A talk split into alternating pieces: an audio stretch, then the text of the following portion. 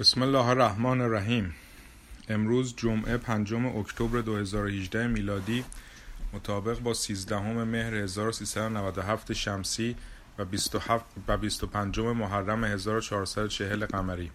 در مرکز مطالعات اسلامی مفید در تورنتو کانادا در خدمت حاج آقای دکتر ادیب هستیم با موضوع تفسیر تنزیلی قرآن سوره تکویر جلسه اول. با یک صلوات به استقبال بحث میرم.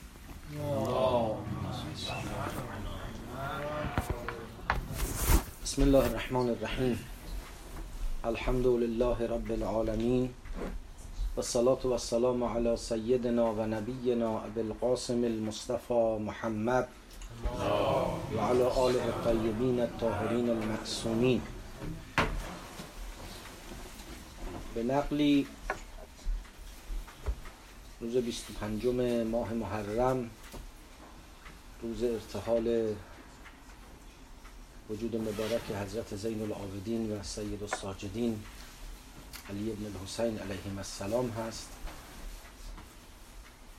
به پیشگاه اون حضرت و پدر بزرگوارش و آباء گرامش و فرزندان طیب و طاهرش عرض ادب کنیم با ذکر صلوات بر محمد و آل محمد.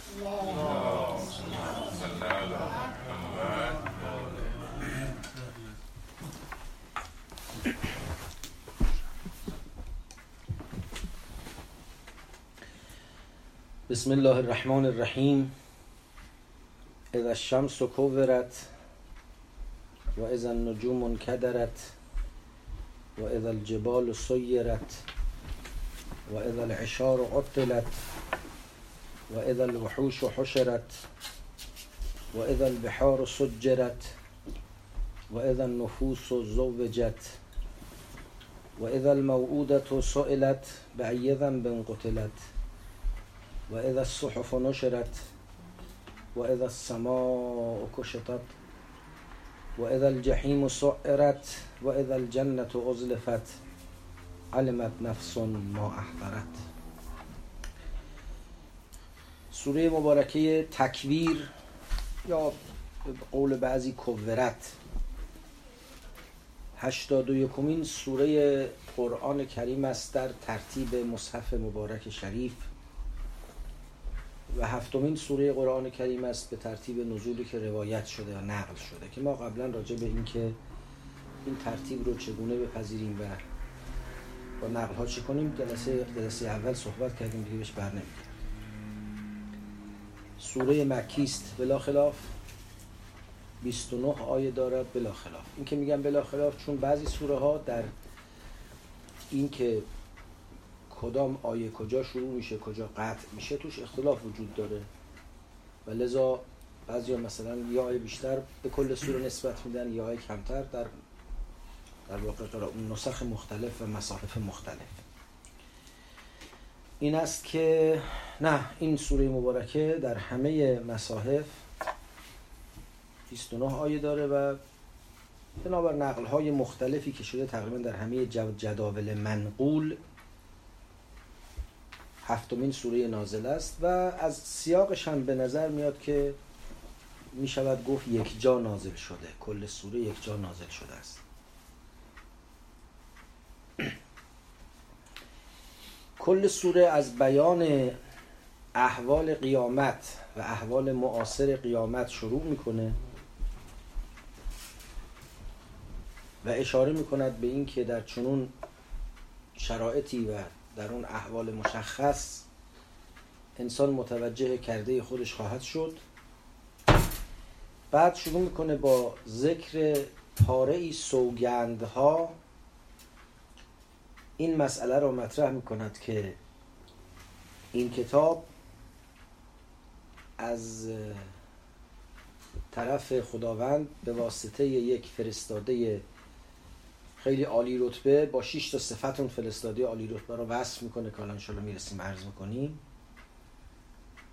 این کتاب رو برای این همراه شما این قرین شما این دوست شما آورده و این هم با تمام صفا و صداقت و گشاده دستی هرچه از عالم غیب یافته در اختیار شما گذاشته است و هیچ شیطانی راه در این فرایند نداشته است. او حقیقت رو در افق آشکار خودش دیده.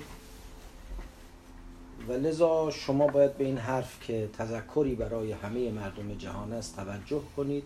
چتونه کجا دارید میرید؟ چرا توجه نمی کنید؟ هر که می‌خواد راه راست رو پیدا کنه باید از این قرآن استفاده کنه. و البته تا خدا هم عنایتش به انسان تعلق نگیره به راه راست نمیره به نام کسی هم که راه راست انتخاب می‌کنه باز باید شاکر باشه و ممنون خدای تعالی باشه که بهش این نعمت رو عنایت فرموده. این خلاصه کل مضمون سوره است که حالا انشالله احتمال میدم در دو جلسه باید خدمتتون عرض کنم. اذا شمس و کوره ازا اصطلاحا میگن حرف شرط یا ظرف زمانه. یعنی یا شرط زمانی است یا ظرف زمانی آنگاه که خورشید کوورد حالا دیگه کاری به جهات ادبیش نداریم که مثلا گفتن چون ازا باید حتما سر فعل دراد مثلا ازا کوورت شمس بوده و این کوورت دوم مفسره بوده که ما حالا اینا بحثای فنی ادبی است به کار ما نمیاد در این جلسه کوورت اولا به سیغه. معنس به کار رفته و و به این دلیل که شمس مؤنثه خورشید مؤنث مجازی است. یعنی معنا مؤنث.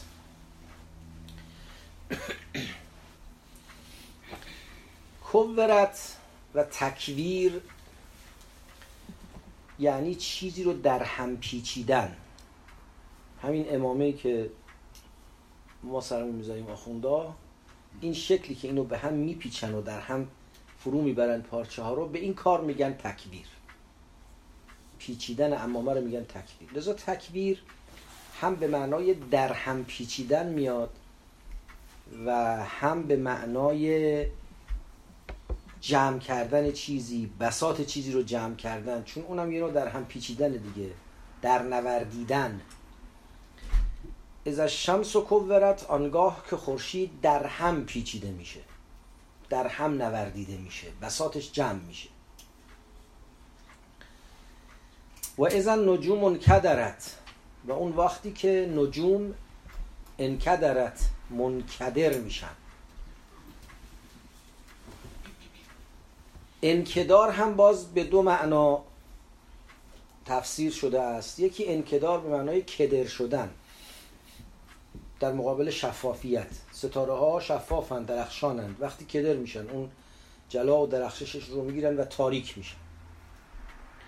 و همطور انکدار به معنای سقوط چون تا عربی به کار میره این تعبیر که فلانی رو مثلا زدمش فنکدره اونم افتاد سقوط کرد. بنابراین انکدار نجوم یا به معنای خاموش شدن و تاریک شدن ستاره هاست یا به معنای افتادن ستاره ها و در واقع به هم ریختن هندسه آسمانی. این دوتا علامت مسلم جز علامات سماوی هستند درباره روشنان فلکی حرف می‌زنند خورشید و ستارگان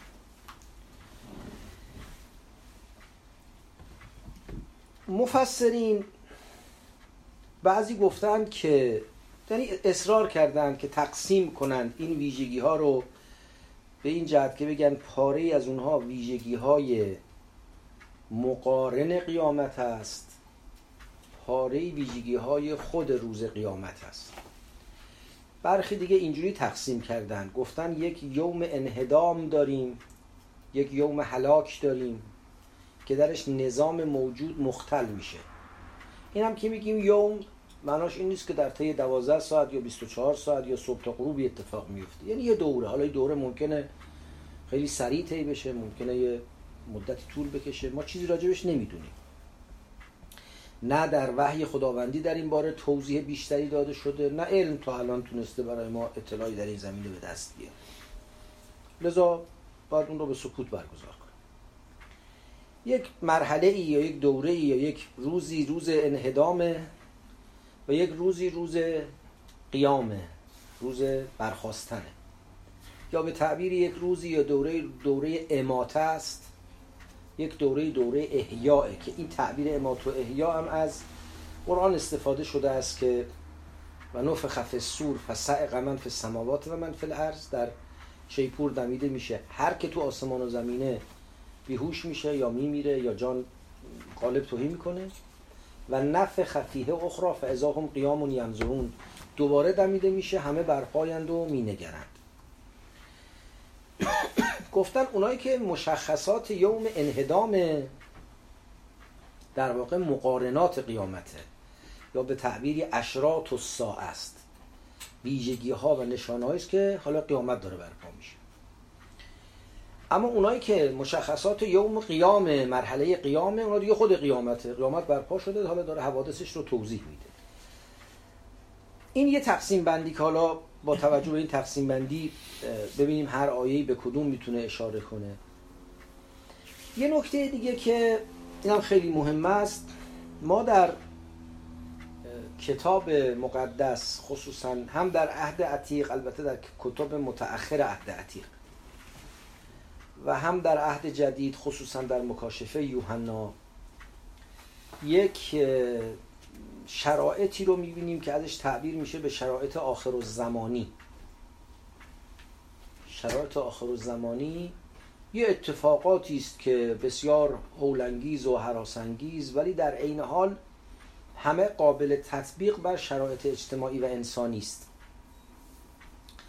یا مبالغه در بیان شرایط اجتماعی و انسانی است یا استعاره های از شرایط اجتماعی و انسانی است که از اونها به وضعیت آخر و زمانی یا اپوکالیپتیک تعبیر میشه که یه دوره هم در حوالی سال 2000 یه میلی به ساختن داستانهایی و فیلمها و سریالهایی از این دست در سینماهای غربی خصوصا در هالیوود پدید آمد و فیلم های اینجوری هم ساختن و بعدم یه دم آدم به حال بازوق یا بیزوق یا بیکار یا سرکار نمی‌دونم. شروع کردن از اینها قصه در بیارن و بافن و داستان درست کنند که حالا ما کاری به اونا اما اولا در هیچ کدوم از متون ادیان مثل قرآن به قیامت پرداخته نشده. تقریبا از اولی که بحث دعوت پیغمبر شروع میشه اشاره به قیامت شروع میشه. و اگر خاطرتون باشه در جلسه قبل که سوره مسد رو توضیح می‌دادم خدمت سروران عرض کردم که رسول خدا در اولین دعوتش بنابر آنچه نقل شده بالای کوه صفا تشریف بردن و فریاد زدن یا سباها یا سباها وقتی مردم جمع شدن حضرت فرمودند که اگه من به شما خبر بدهم شما رو بر حذر بدارم. از اینکه دشمنانی پشت این کوه منتظرند به شما حمله کنند از من میپذیرید. گفتن بله میپذیریم. ما تا حالا از تو دروغی نشنیدیم. حضرت فرمودند که من به شما انذار می‌دهم و هشدار میدم که عذاب وخیمی و شدیدی پیش روی شماست و یک زندگی دیگری خواهید داشت که اگه درست زندگی نکنید و پاک زندگی نکنید با گرفتاری های زیادی مواجه خواهید شد. یعنی در اولین مراحل دعوت پیامبر شما بحث قیامت رو می‌بینید در حالی که در کتاب مقدس در مورد عهد عتیق که خب مقدم وضوتر تدوین شده شما در تمام اسفار خمسه موسی علیه السلام سفر پیدایش، سفر خروج، سفر لاویان، سفر اعداد و سفر تصنیه یک کلمه راجع به قیامت نمی‌بینید. راجع به جهان آخرت نمی‌بینید. یک کلمه حتی. و حتی بعد در کتاب های بعدی کتاب روت و یوشع و نمی‌دونم پادشاهان و تواریخ ایام و اینها هم خبری از قیامت نیست. در کتب متأخر کم کم یه تعابیری پیدا میشه که یه تناسبی با آنچه ما بهش به عنوان قیامت میگیم داره. حتی در عهد جدید هم که کم و بیش ذکری از قیامت هست به اون سراحت و روشنی و عمومیتی که در قرآن این مطلب مطرح شده وجود نداره. اما محققان گفتند که تقریبا سلس قرآن درباره قیامت. خب. این سوره از سوره های اولیه یا به تعبیر مفسرین از عطائق صور هست. و لذا پیداست که از همون آغاز تذکر دادن به قیامت مطرح. چنان که حالا بعدم در آیات 15 هم به بعد اشاره خواهم کرد پاره از مفسرین با, اتفاق با استفاده از اطلاعاتی که از علوم جدید از فیزیک جدید از اختر فیزیک جدید به دست آمده تطبیقاتی برای این آیات مشخص کرده هم. مثلا گفتن از شمس و کورت این است که نمی‌دونم ستاره ها که خورشید هم یکی از ستاره هاست وقتی به آخر عمرشون نزدیک میشن یه حالت انفجار و انبساطی پیدا می‌کنن تبدیل به قول سرخ میشن بعد متعاقب اون به هم فشرده میشن تبدیل به کتوله سفید میشن و این در گفتن این در هم پیچیدن مراد اونه. یا انکدار نجوم اگه به معنای سقوط باشه یعنی نظام جاذبه به هم میریزه و دنیا بر اساس دو قانون جاذبه و گریز از مرکزه که فواصل و, سوا... مناسبات افلاک برقراره.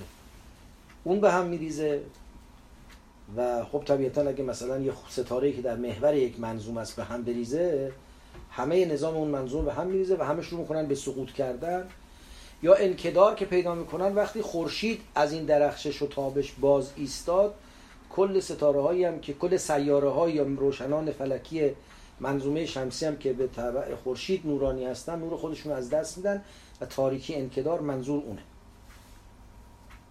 حالا اون آیات بعدی رو باز بهش خواهیم پرداخت. مسلما نمیشه اینا حرفا رو این دلا این حرفایی رو که این مفسرین بزرگوار فرمودن انکار کرد. اما اثبات هم نمیشه کرد. اثبات و انکار یعنی چی؟ به دو معنا نمی‌شود اثبات کرد نمی‌شود انکار کرد. اولا اینکه آیا واقعا در یه وقت خاصی این اتفاق برای خورشید خواهد افتاد؟ اینا حدسی است که اصلا شعن جز فیزیکدان و اختر فیزیکدان و ستاره شناس کسی دیگر نیست راجبش اظهار نظر کنه. امثال بنده حق اظهار نظر در این زمینه نداریم. متخصصین فن باید بگن که این احتمالات با چه شواهدی تقویت میشه با چه شواهدی تضعیف میشه. می‌دونید بسیاری از آنچه امروز علم رو می‌سازه نظریه هاست تئوری هاست ترم های تئوریکه که در واقع بر اساس نظریه ها اون ترم های تئوریک ساخته میشه و پشتوانه نظریه های علمی قرار می‌گیره. بنابراین اون یک کار بسیار فنی و دقیقی است که هیچ حالا بنده مبتدی که هیچی اعاظم علما و مفسران هم حق اظهار نظر راجبش ندارن. اونو باید دانشکده نجوم راجبش تحقیق کنند و بگن و نهایتا هم احتمالی رو تقویت یا تضعیف می‌کنن. اما اونی که میشه در جلسه تفسیر قرآن و در مقام تفسیر قرآن بهش پرداخت اینه که آیا مراد قرآن اینه؟ خب اولا وقتی خود اون واقعی که داریم ازش حرف می‌زنیم هنوز ما نمی‌دونیم قطعا اتفاق میفته یا نمیفته پس نمی‌تونیم بگیم مراد قرآن هست یا نیست. حالا ثانیا فرض کنید که نه ما امروز به قطع و یقین دانسته ایم که در یه زمان مشخصی چند هزار یا میلیون یا میلیارد سال آینده این اتفاق برای خورشید و منظومه شمسی میفته آیا قرآن می‌خواسته به اون اشاره کنه؟ نه به زرس قاطع می‌تونیم بگیم بله. نه به زرس قاطع می‌تونیم بگیم نه. از طرفی خب این قرآن کتابی است که یجری مجر شمس و القمر. به تعبیر روایات مثل خورشید و ماه در جریانه. یعنی چی؟ یعنی همطور که خورشید و ماه میتابند و روشنند و نور می‌دهند و زندگی انسانها رو و زندگی زمین رو و زندگی منظومه شمسی رو حالا به بیشتر خورشید تنظیم می‌کنند و پیش می‌برند قرآن هم به عنوان یک کتاب هدایت در جامعه انسانی نقش و ایفا خواهد کرد و کهنگی و در حال افولی براش نیست. پس ممکنه این کتابی که قراره تا ابد راهنمای انسان باشه حقایقی داشته باشه که اون حقایق رو لطائفی داشته باشه که اون لطائف رو بعدی ها بهتر بفهمن. این امکانش هست. از شاید این حرف درست باشه. نمیشه به زرس قاطع گفت منظور قرآن این نیست. نمیشم به زرس قاطع گفت منظور قرآن این هست. چرا؟ خب بالاخره این آیات درسته که قرار تا ابد معنا بده ولی از روز اول معنا می‌داده و تا ابد معنا خواهد داد. بالاخره یه برداشتی هم مخاطبین مشافه مخاطبین اولیه اونایی که روبروی پیغمبر و در عصر پیغمبر حضور داشتند و حضرت با اونها صحبت می‌کردی برداشتی از این آیات دارن. اونا که کتوله سفید و قول سرخ هرگز نمیفهمیدن. حالا میریم بعضی از مفسرین گفتن که مثلا اون خنس الجوار الکنس ممکنه منظور سیاه چاله باشه. خیلی خوب شاید باشه. نمی‌تونیم بگیم نیست. اما بالاخره این سیاه چاله رو الان منم هنوز شنیدم یه چیزایی ولی درست نمی‌فهمم یعنی چی. تا چه رسد به اونایی که اصلا در اون زمان هیئتشون هیئت یونانی بلکه هیئت بابلی بوده. یعنی هیئت حاکم بر جزیره العرب هنوز هیئت یونانی هم نبوده بلکه نظام تفکر بابلی اونجا حاکم بوده. و اصلا مردم فهمی دیگه داشتن از خورشید از ماه چیز دیگه میفهمیدن. طبیعتا اونا اینجور چیزی رو که ما امروز میگیم درک نمی‌کردن. خب باید در واقع بین معنای آیه و مقصود گوینده یه تفاوتی قائل بشیم. معنای آیه یعنی اون چه که اگه بدون این همه مقدمات یه مخاطبی آیه رو بشنوه از ظاهرش درک می‌کنه. یعنی به تعبیر اگه بخوایم آیه رو به زبان فارسی بنویسیم ازش فهمیده میشه. مقصود گوینده یعنی اون چیزی که نه اراده جدی اوست مقصود از تفهیم هست. این مقصود ممکنه از مخاطبی به مخاطبی و در طول زمان و با عوض شدن اطلاعات مخاطب بست و قبض به اصطلاح پیدا کنه تغییر پیدا کنه. اما معنای آیه طبیعتا باید یه معنای محصری برای هم مخاطب اولی هم داشته باشه. برای امروز هم اون معنا نباید با معنای اولی معنایی که امروز می‌کنه نباید با معنای اولیه در تعارض باشه. بذارید از این مثال استفاده کنم. 700 سال پیش شاعر گفته این همان چشمه خورشید جهان افروز است که همی تافت بر آرامگه عاد و سمون. خب؟ اینو ما امروز هم که می‌خونیم می‌فهمیم و برامون معنا داره این همان چشمه خورشید جهان افروز است. یعنی همون خورشیدی است که بر همه تابیده دیگه. این همونه. عوض نشده. این همان چشمه خورشید جهان افروز است که همی تاف بر آرامگه عاد و سمود. اینو میشه اینجوری گفت. به هر کجا که روی آسمان همین رنگه دقیقا معناشون یکیه با یعنی در گذر زمان و یا در تا جابجایی جغرافیایی نظام عالم عوض نمیشه. اینو می‌خواد بگه. خب؟ حالا قطعا من امروز که می‌دونم خورشید چشمه نیست بلکه یک ستاره بزرگی که از همه ستاره ها از سیارات منظوم شمسی بزرگتره و همه حرارت و زندگی رو در منظوم شمسی منتشر می‌کنه. یه جوری نمی‌فهمم. اون مخاطبی هم که در روز صدور این شعر فکر می‌کرده خورشید یه چشمه جوشانی است که داره ازش یک سره نور به بیرون پرتاب میشه اونم یه جور دیگه میفهمیده. ولی فرقی نمی‌کنه. این شاعر نمی‌خواسته راجع به خورشید یه نظریه صادر کنه. نمی‌خواسته خورشید شناسی یاد ما بده. نه اینکه عرض می‌کنم نمیفهمیده چی داشته می‌گفته. یه مقصود روشن و واضحی داشته. اون مقصود رو با این عبارت گفته. این مقصود شما می‌تونید با ده تا عبارت دیگر هم افاده کنید. با ده تا بیان و تعبیر دیگر هم افاده کنید. بنابراین اون مقصود مهم و اصله. حالا ممکنه با تعمق با اطلاعات بیشتر از این مقصود کسی پیام مفصلتری بیابه که کسی ولی مقصود هرچی ازش می‌فهمیم نباید با بالاخره معنای تحت لفظی و ظاهری در تعارض باشه. منتها یه فرق اینجا وجود داره و اون اینی که اون شاعری که گفته این همان چشمه خورشید جهان افروزه است فهم و درک و اطلاعاتش به قدر بقیه مردم زمانش بوده خودش هم قدر مخاطباش میفهمیده بیشتر نمیفهمیده. ما معتقد نیستیم که این کلمات کلمات رسول الله صلوات الله علیه و آله است. ما معتقد این کلمات کلمات خداست. به پیغمبر القا شده. حالا در آخر این سوره هم میگه اصلا یه کسی هم آورده دست پیغمبر تحویل داده. بنابر این اعتقاد ما که این کلمات کلمات خداست خدا اطلاعش از عالم هستی به قدر مخاطبانش نیست. خودش عالم هستی رو آفریده به تعبیر قرآن الا یعلم من خلق. کسی که آفریده خبر نداره چیه. لذا هرچی ما تا قیام قیامت کشف کنیم از روز ازل می‌دانست اصلا خودش درست کرده. اصلا این علم اوست که در عالم داره فعلیت پیدا می‌کنه. بنابراین این اجازه میده به این که ما بگیم 1400 سال پیش که خدا این کلمات رو داده دست جبرئیل گفته ببر بده به رسول عربی مکی می‌خواسته یه نکته رو بگه که تازه حالا ما فهمیدیم. اینو راجع به شعر حافظ و سعدی و مولوی نمی‌تونیم بگیم. چون اونم تو افق زمان و تختبند زمان خودش بوده. اما وحی تختبند زمان نیست. پس این پیشرفتن و تحول در معنا توی وحی اتفاق میفته یه نکته دیگر هم ارز کنم و اون این که حالا اصلا قصد شاعر از این, این همان چشمه خورشید جهان افروز است هر چی بوده. صلوات به روح شاعر. چیکار شاعر ما داریم؟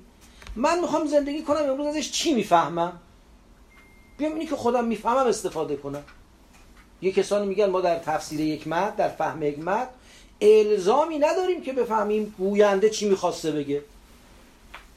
گوینده حرفشو زده اون رفته پی کارش مرده از دنیا رفته. صد سال هزار سال دو هزار سال دنیا رفته. من الان اینو اینجور که می‌فهمم می‌فهمم. چیکار دارم؟ این که اون خواسته بگه چی گفته؟ حالا این یه نگاهی است در تفسیر متن. اصطلاحا بهش میگن مرگ ماتن. این اون که متن ایجاد کرده مرد. تو خودت بفهم. مستقلا. خب بسیاری از مفسران میگن که این حرف رو در مورد قرآن نمیشه زد. چرا؟ چون ماتنش نمرده. مشکل هم همینه دیگه. میگن تا کسی نمیره کتابش مشهور نمیشه. علت که مردم به قرآن رو نمی‌کنن که صاحبش نمرده و نمیمیره هیچ وقت. حی الذی لا یموت. لذا نمی‌گیره کارش دیگه. این علتش. لذا پیغمبرم اعتراض می‌کنه نقوم یتخذوا هذا القرآن مهجورا. تقصیر نویسنده قرآنه که زنده است. حی لا یموت. حالا این بیان شوخیش بود جدیش اینه که ما برامون مهمه که اراده رب العالمین از این کلمات چیه. ما نمی‌تونیم بگیم خدا آقا من ذوقم اینه از این اینو برداشت می‌کنم. خیلی خوب برداشت ذوقی مبارکت باشه ولی این تفسیر قرآن نیست. این همون چیزی که اتفاقا ازش به عنوان تفسیر به رأی یاد میشه. و به شدت نکوهیده شده و به شدت منع شده. من حق ندارم بگم این از شمس و کورت الهام بخش خصوف است. از می‌خوام کسوف است برای من. الهام بخش چیه؟ آیه چی می‌خواد بگه؟ از آیه چی میشه فهمید؟ یه وقتی مرحوم مهندس بازرگان راجع به یکی از آقایونی که از بزرگواران حالا من اون بند خدا رو اسمشو نمیارم بگم می‌شناسید دوست عزیزی هم هستیشون جز اساتیده. می‌گفت فلانی رو اگر راهاش کنی از ازل وحوش و حشرت از ازل وحوش و حشرت محاکمه سرمایه برجوازی کمبرادور می‌خواد در بیاره.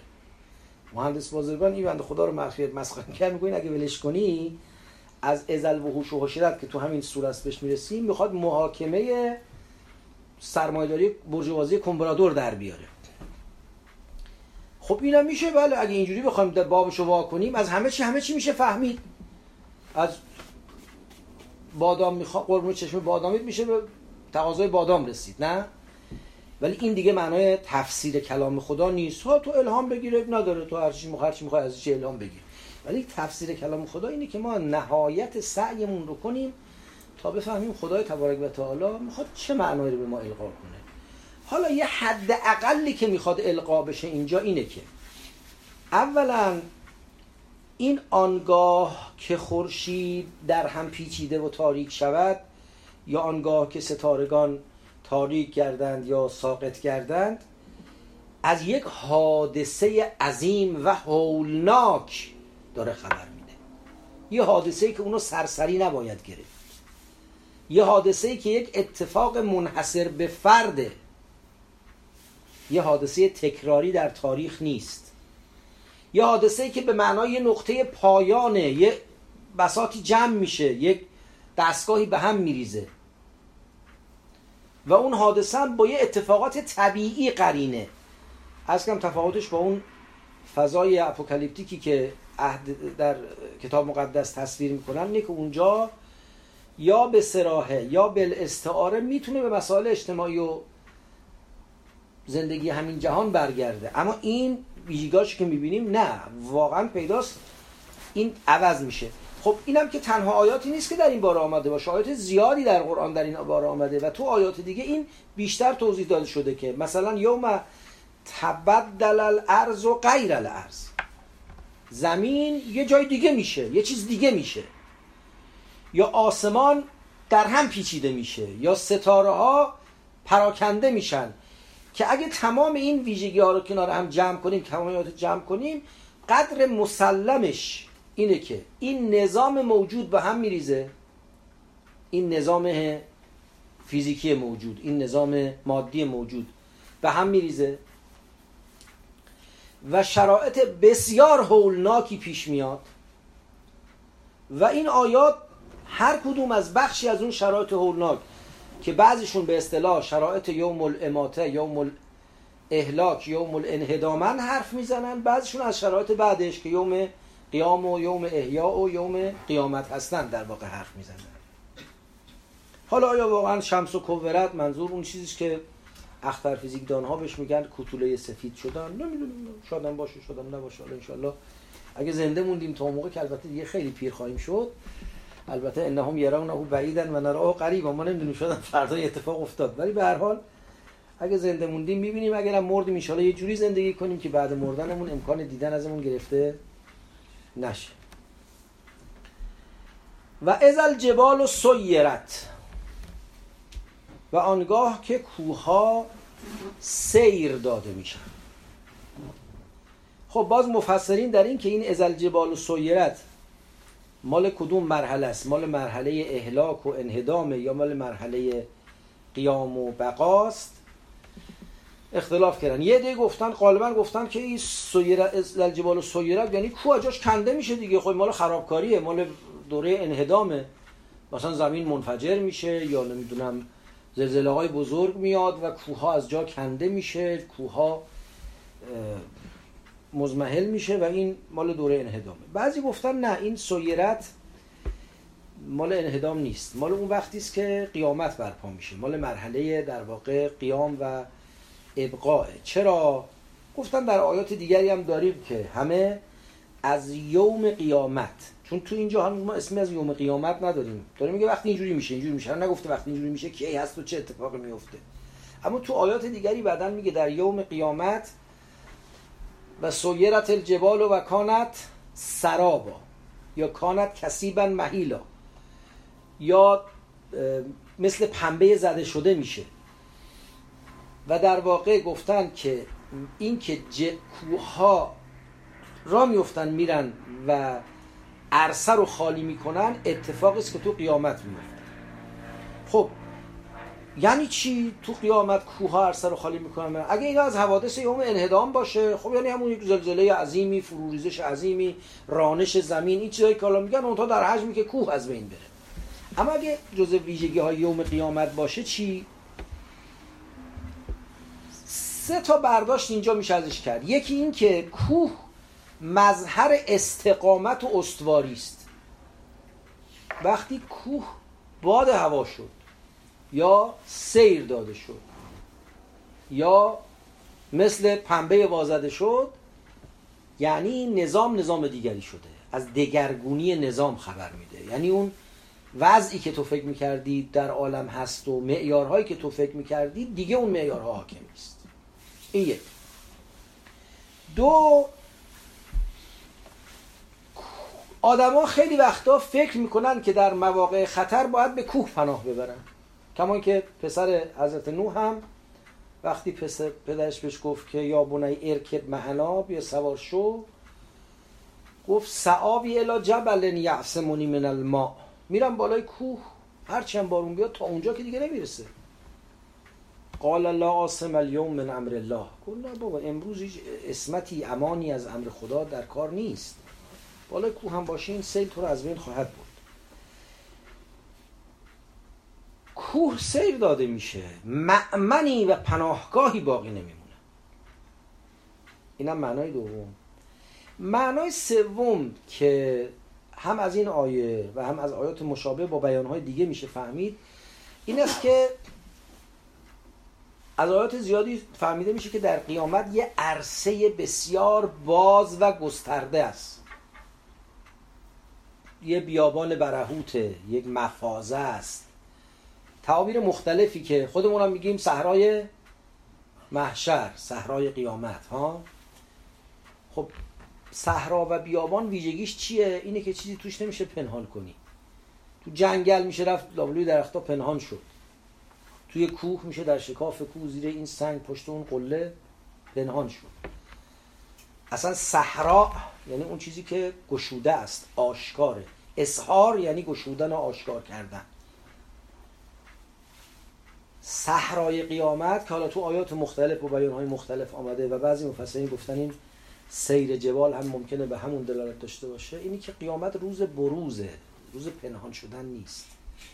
الان میشه من افکار بد خودم رو بد خواهیم نسبت به برادر و خواهر خودم رو الیازو بالله در متاوی ذهنم و دلم بپیچانم و نذارم آشکار بشه. اما در قیامت این امکان پذیر نیست. همه چیز رو میفته هیچی دیگه پنهان کردنی نیست. در روایت از پیغمبر خدا نقل شده است که در قیامت همه اوراتون حفات همه لختند و پابرهنه. ام سلمه میگه حتی خانم ها هم پیغمبر میگه حتی خانم ها میگه خب پس خانم ها چیکار کنن؟ میگه اونقدر هر کس گرفتار عمل خودش هست که توجهی به دیگری نداره. به تعبیر قرآن لکلن لکلن لکلن من هم یوم ازن شعنون یغنی. هر کی گرفتاری داره که بسش. خب و از الجبال سیرت و از العشار عطلت. وقتی که اشار جمع اشراع. اشراع به شطوری میگن که آماده وضع حمله. ده ماهش پر شده ظاهرا شطور ده ماه وضع حمل می‌کنه. ده ماهش پر شده و به اصطلاح دیگه وقت هم وضع حملش رسیده. که تو ذهن مخاطبی که مخاطب اولیه است یکی از گرانبهاترین سرمایه شطوری است که حالا امروز نه فردا میزاد. چون دو شطور میشه به زودی. ولذا خیلی مراقبش بودن. هواشو داشتن که این از بین نره. خیلی گران قیمت بوده. و ازل اشار و اطلت رها میشه. اطلت از معطل شدن و تعطیل از یک ریشه است. یعنی رها میشه بسته میشه. ول میشه. یعنی گرانبهاترین اموال مورد توجه ترین اموال دیگه از نظر دور میشه. چرا؟ چون یه اتفاقاتی میفته یه مسائلی پیش میاد که این چیزا دیگه جاذبه نداره. اینا دیگه مهم نیست. و ازل بحار و صد ببخشید. و ازل وحوش و حشرت. و وقتی که وحوش محشور میشون وحوش جمع وحش وحش یعنی غیر معنوس. وحشی یعنی غیر معنوس. حیواناتی که نمی‌تونن با انسان اونس پیدا کنن میگن وحشی. اونایی که با انسان اونس پیدا می‌کنن فارسی بهش میگیم اهلی. وحشی نیست که با انسان نمی‌تونه همزیستی داشته باشه. از انسان فراریه و ازل وحوش و حشرت. وقتی وحوش محشور میشن. محشور شدن یعنی برانگیخته شدنی که یک نوع فشار یک نوع رانش پشتش هست. خب باز اینجا مفسران حرفای زیادی زدن اختلاف نظرهایی با هم داشتند بعضی گفتند که و ازل وحوش و حشرت اشاره است به حشر حیوانات یعنی در عرصه قیامت. گفتن این از ویژگی ها یوم القیامه یوم الحشر که حیوانات محشور میشن. حالا سر اینم بحث کردن. بعدم فلاسفه هم دیگه پی کار گرفتن فلاسفه اسلامی که حیوانات محشور میشن مگه حیوانات نفس ناطقه دارن؟ گفتن نه اونا نفس ناطقه ندارن ولی قوه واهمه دارن یا قوه خیال دارن. بعد بعضی از فلاسفه گفتن قوه واهمه هم مجرده بعضی گفتن خیال هم مجرده بعضی حتی گفتن قوه در واقع ادراک فانتاسیا یا چه حس مشترک هم مجرده. دیگه بحث های زیادی که تو این زمینه کردن که حالا فکر نمی کنم خیلی گرهی از کار ما باز کنه اینجا. بالاخره بعضی گفتن حیوانات وحشی محشور میشن خب برای چی محشور میشن؟ فرض اینه که اون دنیا دنیای حساب کتابه. گفتن محشور میشن برای که حساب کتاب پس بدن. یعنی چی حساب کتاب پس بدن؟ گفتن بله مثلا روایت هم از پیغمبر هست که ینتصف للجماع من القرناء. پیغمبر فرموده برای حیوان بی زبان از شاختار حقش گرفته میشه. و لذا اینو قرینه گرفتن و مثل ازل وحوش و که بله باید فردای قیامت هم حیوانات بیان اگه یه حیوانی هم بی جای لگدی به حیوان دیگه زده شاخی زده باید بیاد حساب پس بده. نمی‌دونم اون بیان پیغمبر که استعاره است این که زبون بسته رو انتقامش از شاخدار می‌گیریم یعنی مظلوم رو از ظالم می‌گیریم. این که معلومه اون می‌تونه استعاره باشه به راحتی. اما آیا حیوانات ادراکی دارن؟ درجه از ادراک دارن که درش مسئولیت ایجاد بشه. بعضی گفتن نه مسئولیت ندارن ولی خدا عوض میده. اگه یک مثلا آهوی رو یه شیری خورده یقه شیر نمی‌گیرن چرا خورده اون بیشتر غذاش خورده. ولی با آهو میگن خود خب تو حالا مثلا می‌خواستی چند سال عمر کنی خورده شدی جوان مرگ شدی بیا تا عوضش اینجا به یک مزرعه علفی بساتی مرتعی بدی اینا خلاصه حرفایی که گفتن و انصافا هیچ کدومش هم نمیشه قبول کرد نمیشه رد کرد. شاید نمی‌دونیم. حالا اگر که ازل وحوش و حشرت اشاره به حوادث یوم القیام باشه اینجوری معنا اما اگر گفتیم ازل وحوش و حشرت حوادث یوم الانهدامه مقارنات قیامته همون اتفاقات هولناکی است که داره میفته. وقت ازل وحوش و حشرت یعنی چی؟ یعنی حیوانات همه رم می‌کنن. مگه نهید همین الان هم زلزله می‌خواد بیاد سونامی میاد حیوانات رم می‌کنه که خیلی هم از رو رم کردن اینا می‌فهمن یه اتفاق داره میفته حالا شما صحنه رو تصویر کنید که آسمان تیره و تاره داره همه چیز منهدم میشه همه چیز منفجر میشه. هر طرف هم حیوانات دارن رم می‌کنن. یعنی می‌تونه معناش این باشه. گفتیم حشر یعنی برانگیختنی که یک نوع فشار رو در واقع رانشی پشتش باشه بنابراین ازل وحوش و حشرت می‌تونه معناش از حشر وحوش همین مسئله باشه. می‌تونه حشر به معنای گرده هم آمدن باشه.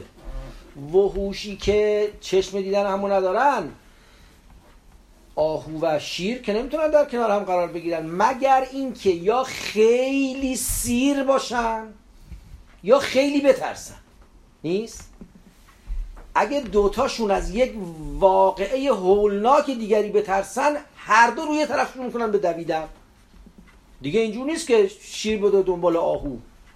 هر دو گرفتاری بزرگتری دارن.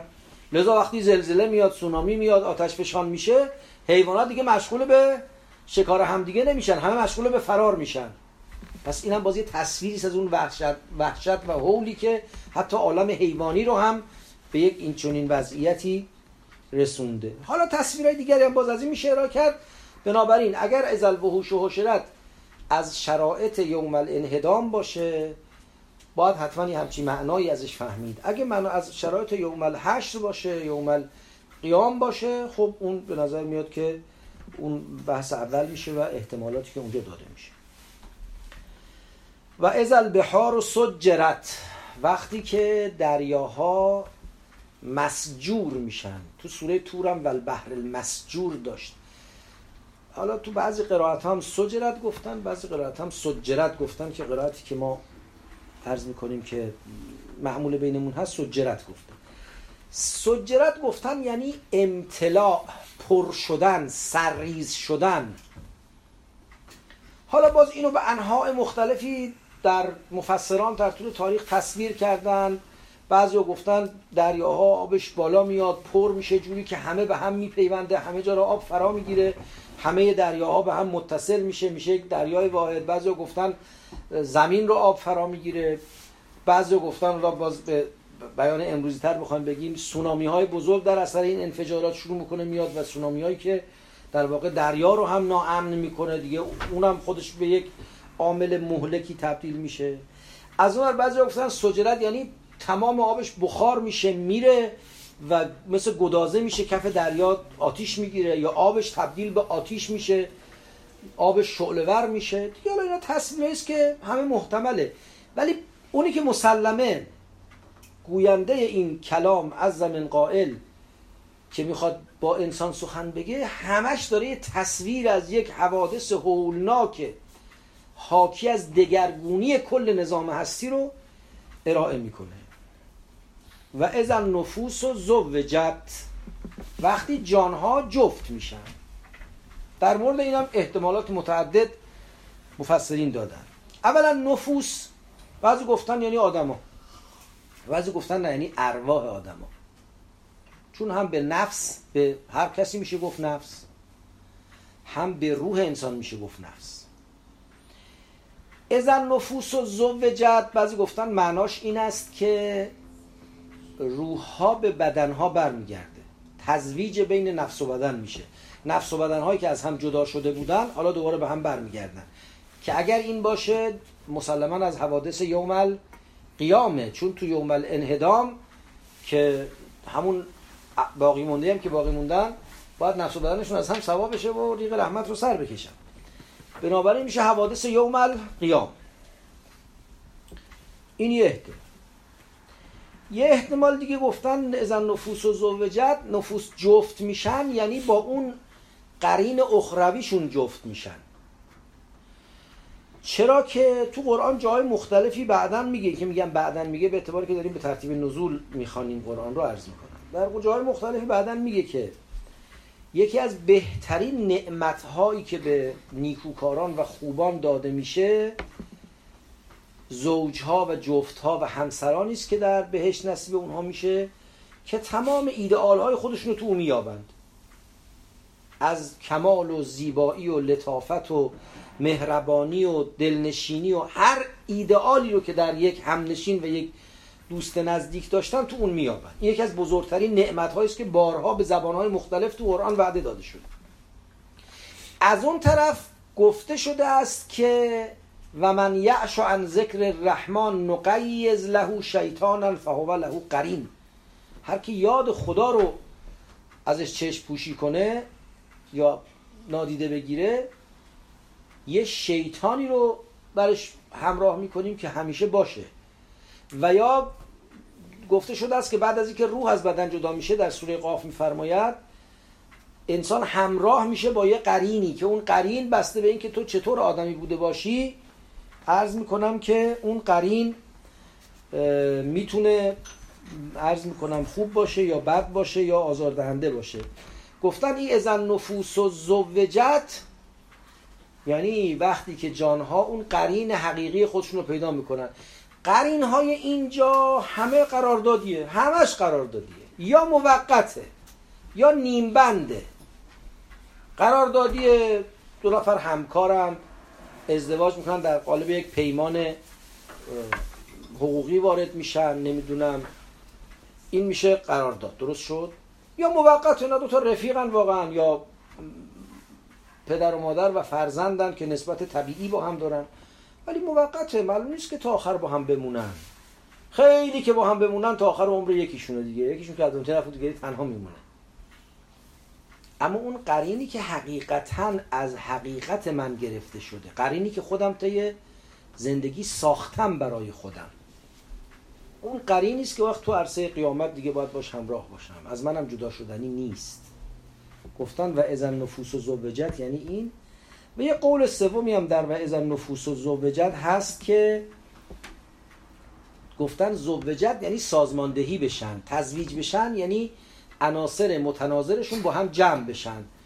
یعنی میگن آقا اینجا بیاد صفحه رو از هم جدا کنید دستبندی کنید که اینم باز به بیان های مختلفی در قرآن آمده است که عرض می‌کنم تزویج نفوس به معنای تنویع نفوسه به معنای ردبندی دستبندی اینجا همه با هم الحمدلله قاطی هستیم. شما خوبان و بزرگان و ابرار با ما گناهکاران همه دور هم نشستیم و هیچ که به هیچ که نمی‌فهمه که چه خبره.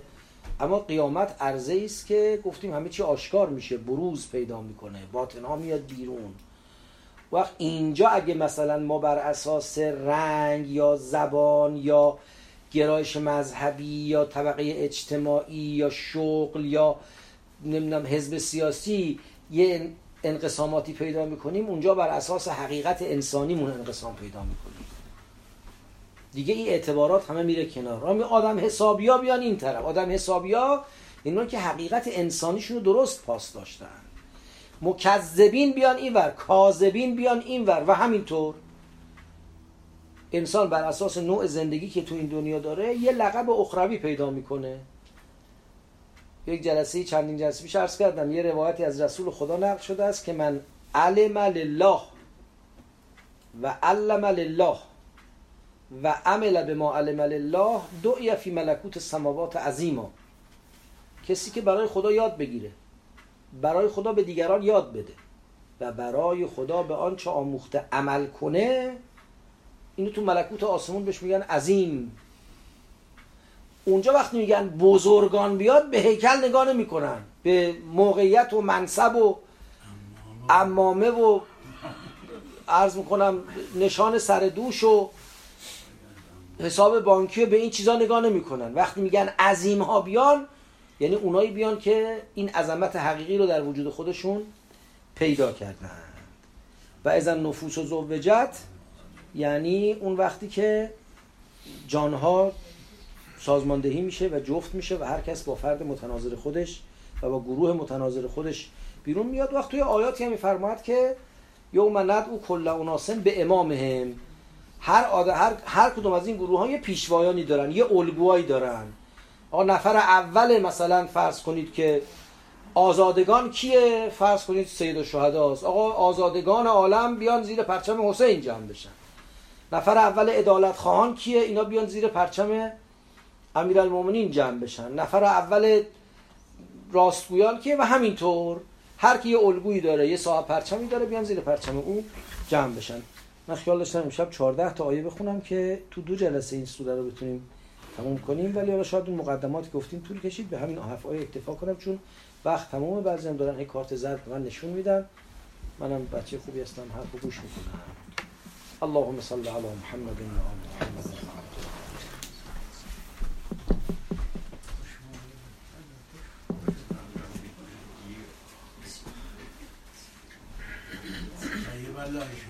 خیلی متشکر سلامت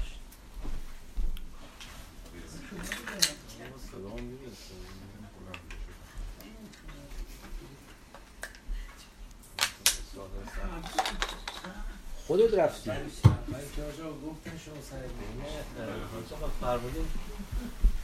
دو تا یا روز واقعه که در واقع این دو تا رو اگه میشه یه وقتی این شرایط مثل از شمس و کوورت از نجوم الکدرت اینا مسلما به, به هم ریختن و اختلال نظام اشاره داره ها؟ یعنی اتفاقات ناخواسته است که نشان دهنده خراب شدن وضع موجوده. اینو بهش میگن یوم انهدام یا مرحله انهدام مرحله نابودی جهان کنونی. یه ویژگی های ویژگی های اون در واقع عالم بعدی است. اتفاقی است که بعد میفته مثل از نفوس و زوجت. یا حالا بعدا میریم. از از صحف و نشرت. وقتی کتاب ها باز میشه. کتاب باز شدن ویژگی های اون عالم جدیدی است که اتفاق توش میفته اون ازن نفوس و زوجت هم میشه وقتی که آدم میترسن یه مرتبه ممکنه همدیگه رو بگیرن مثلا. نه اتفاقا. یعنی توی مرحله همو می‌گیرن. یه قصه تعریف می‌کنن نمی‌دونم شنیدن میگن که حالا نمی‌دونم چقدر درسته این قصه. که میگن عرض می‌کنم یه تعدادی میمون رو بردن در یه گرمخانه و زیرشون رو گرم کردن. و یا شروع به ورجه ورجه کردن و جیغ زدن. بعد دیدن یه مرحله که داغی زیاد شد مادرها بچه رو بغل کردن که از داغی اذیت نشن داغی که خیلی بیشتر شد بچه هاشون نودستن زیر پا نشستن روش. حالا دیگه شوخی نداره. حالا دیگه من دارم میسوزم. نمی‌دونم این راستی یا دروغه ولی واقعش اینه. تا یه مرحله ای آدم ها میرن دنبال هم که از هم کمک بگیرن. از یه مرحله دیگه از هم میگریزن. تعبیراتی که قرآن داره اینه یوم یفر المرء من اخیه و صاحبته و بنیه و فسیلته التي تووی روزی که آدم از برادرش فرار می‌کنه از فرزندش فرار می‌کنه از همسرش فرار می‌کنه. لکل منهم یوم ازن شعنون یغنی. هر کدوم یه گرفتاری داره. اصلا چیزی که یادش نمیاد این که من کسی دیگری هر که تلاش می‌کنه فقط خودش رو نجات بده. لذا اون احوال وحشتناکی که مال یوم انهدام هست توش نفوس و زوجت دیگه معنا به نظر میاد نمیده. لذا ازن نفوس و زوجت میشه ویژگی های اون عالم جدیدی که بعدش پدید میاد. توجه به اینکه اینا با هم دیگه اومده فرمونه که کل سو- سوره در یک زمان اینطوری نبوده که به احتمال زیاد بله. پس ظاهرا ما باید تصمیم بگیریم یعنی بگیم که بالاخره این یا به اون روز که علائم داره هاشو یعنی بین این دوتا هی نمی‌تونیم هی بریم عقب؟ بگیم کدومشون چرا؟ بالاخره باز نه برای اینکه خب consistency نه، به هم نمی‌خوره. هست یعنی خداوند داره یه چیزی رو اشاره می‌کنه به یه نه انسجام آیات اصلا به هم نمی‌خوره اتفاقا ما تو هر متن ادبی دیگری هم این کارو می‌کنیم یعنی گاهی وقتا یه حرکتی بین وضعیت سابق و لاحق برقرار می‌کنیم به اتفاقا مثل آن چیزی که ازش به لف و نشر مرتب و لف و نشر مشوش یاد می‌کنن. ما تو زبان فارسی حالا نه فارسی تو عربی هم داریم البته. فارسی عربی داریم زبان دیگر من بلد نیستم. تو فارسی عربی یه صنعت بدیعی داریم به نام لف و نشر. لف و نشر اینه که شما یک کلامی رو پاره از اجزاش رو توی یه بخشی از بیانتون یا نوشتتون بیارید پاره اجزاش رو توی بخش دیگری بیارید خب؟ حالا اگه این اجزای متناظری که تو دو بخش یا سه بخش آوردید کاملا مرتب چیده بشن میشه لف و نشر مرتب. مثل چی؟ مثل شعر فردوسی. به روز نبردان یل ارجمند. به تیغ و به خنجر به گرز و کمند. درید و برید و شکست و ببست. یلان را سر و سینه و پا و دست. گرز و خنجر تیغ به تیغ و به خنجر به گرز و به کمند. سر و سینه پا و دست درید و برید. شکست و ببست. کاملا تناظر بین این سه تا جزء رعایت شده. این یه زیبایی داره. یه جایی هست نه به هم میریزه این تناسب ولی یه زیبایی دیگری داره. که اصطلاحا بهش میگن لف و نشر مشوش. آ بله. افروختن و سوختن و جام دریدن پروانه ز من شمع ز من گل ز من آموخت. افروختن مال شمع پر جام دریدن مال گله ولی اینا جابجا شده. نظمش به هم خورده. بنابراین این جابجایی ها توی کلام یه ملاحتی به کلام میده زیبایی به کلام میده و نه نظر معنی من به نظرم میاد وقتی به یه جایی یعنی یه مرتبه میگه نگاه کنید وقتی ستارگان خاموش میشن وقتی که خورشید کب برد. و این داره یه مرتبه یه چیزی که آدمو یه مرتبه به نقطه یعنی یه یه concept یه چیزی رو داره برد. یه مرتبه اون وسط بیاد بگه آها یه مرتبه این قسمتش مال آخرت. ها اتفاقا نکته همینه و همین می‌خواستم بگم. شما به این متن به شکل یه تکس علمی نگاه نکنید. به شکل یک متن ادبی نگاه کنید. این خیلی فرق می‌کنه. ببینید توی متن علمی شما سعی می‌کنید تا میشه روح رو ازش بگیرید دقت رو بهش اضافه کنید. اصلا با روح حرف زدن تو متن علمی بریز دور. خشک. دقیق. اگر یک اتفاقی بعد از اتفاق دیگه افتاده هرگز تو در ذکر نباید اونو مقدم کنی. ترتیب رو باید در ذکر چنان بیاری که در واقع هست. تو متن علمی اینجوریه. حالا من این که میگم نمیشه اثبات کرد نه انکار کرد این چیزایی که آلمان بر اساس اخبار فیزیک جدید اینا میگن همین می‌خوام بگم. این متن متنی برای توضیح دقیق حوادثی که در آخر الزمان در قیامت اتفاق میفته. اول این میشه بعد اون میشه. ترتیبش اینه. اصلا این نیست. این متن هشدار دهنده است. یک متن انذار دهنده است. بیدار کننده است. ممکنه بین حوادثی که در یه دوره طولانی چه می‌دونم چند هزار ساله اتفاق میفته رفت و برگشت کنه. کمان که وقت درباره خلقت هم حرف می‌زنه همینه. باز متاسفانه به اشتباه یه عده فکر می‌کنن که این کتاب مقدس داره عرض می‌کنم که حوادث خلقت رو با ترتیب زمین شناختیشون با ترتیب کیهان شناختیشون توضیح میده. اصلا اینجور نیست. این داره عظمت خدا رو به چشم انسان میاره. ممکنه رفت و آمد کنه بین حوادثی که میلیاردها سال با هم فاصله دارن. لذا اصلا دنبال ترتیب علمی. سه آیه اول مال دوره انهدامه. دعایه بعد مال نمی‌دونم دوره اینجوری نیست. کاملا رفت و آمد می‌کنه. برعکس اونی که مهمتره آهنگ کلمات اونی که مهمتره اون ذهنیتی است که به مخاطب القا می‌کنه. ممکنه به خاطر اونا نظم رو به هم بزنه. مثل نفل مشوش که توش این کارو می‌کنه.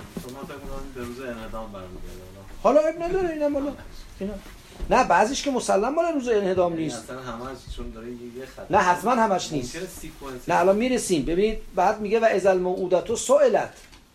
وقتی از دختران زنده بگو شده سوال می‌کنن. یا درباره اونا سوال مهم که دیگه ما روز انهدام نیست حتما ما روز حساب کتابه. موارد یا از صحف و نشرت وقتی که نامه اعمال گشوده میشه اینا حتما مال روز حساب کتابه.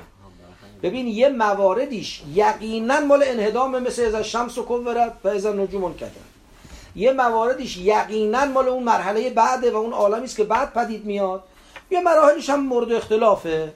مثل ازل وحوش و حشرت. می‌تونه بالا این ور باشه می‌تونه بالا اون ور باشه.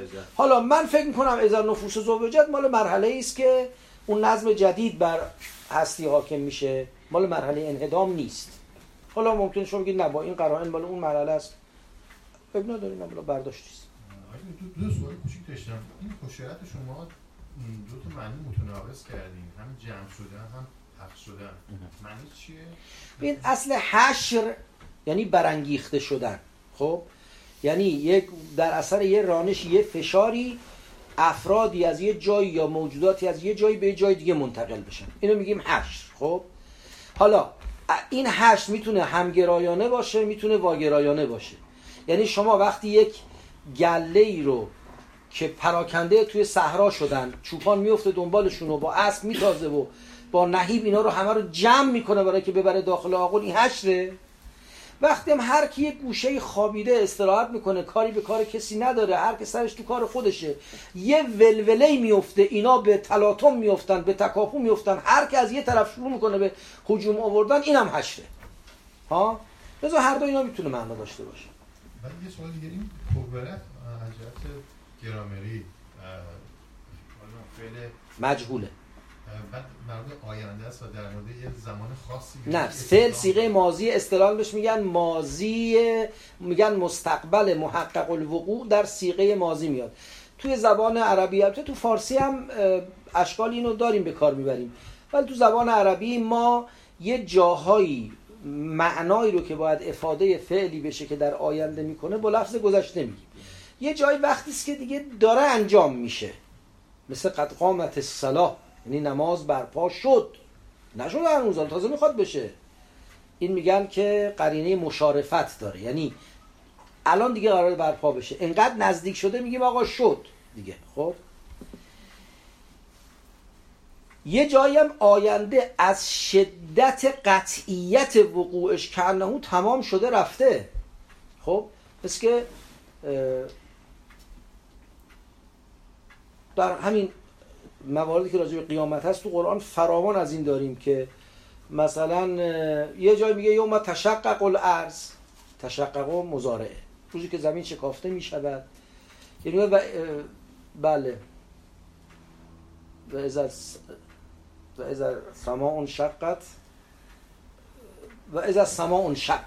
شقت مال گذشته است. آنگاه که آسمان شکافته شد خب اینا هر دو داره به یه زمان اشاره می‌کنه. منتها وقتی می‌خواد محقق بودن و مسلم بودن رو مطرح کنه به سیغه ماضی میگه. به سیغه مجهول هم گفته.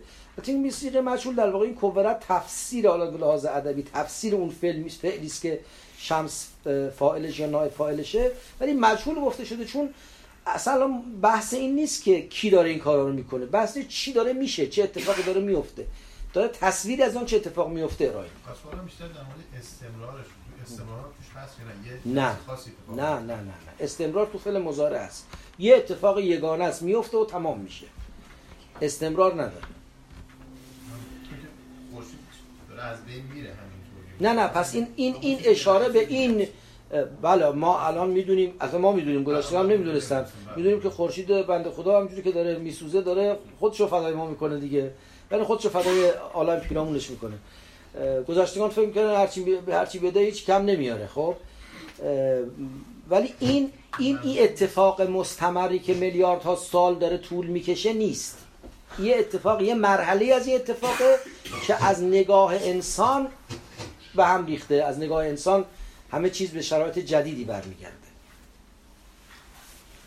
آقای آقای بخشید این تفسیر این آیاتی که شما فرمودین نمیشه هم احساس می‌کنم به شعن نزول این سوره می‌تونه خیلی کمک بکنه که داستان چیه؟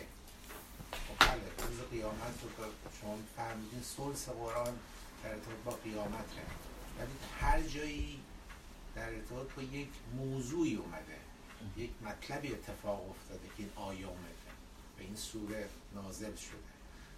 نمی‌دونم اطلاعاتی داره در ارتباط شعن نزول این آیه؟ شاید کمک من الان هیچی راجع به اینکه این آیه در چه شرایطی آمده ندارم. سعی می‌کنم جستجو کنم اگه پیدا کردم. ولی فکر می‌کنم که حالا لاقل تا اینجاش ممکن از اون ازل موعودت و سئلت در واقع مقارنت های زمانی و یک ویژگی های زمانی پاش وسط بیاد. و لاقل تا این آیه هفتش اشاره به هیچ اتفاق خاصی که اون روز افتاده باشه نداره.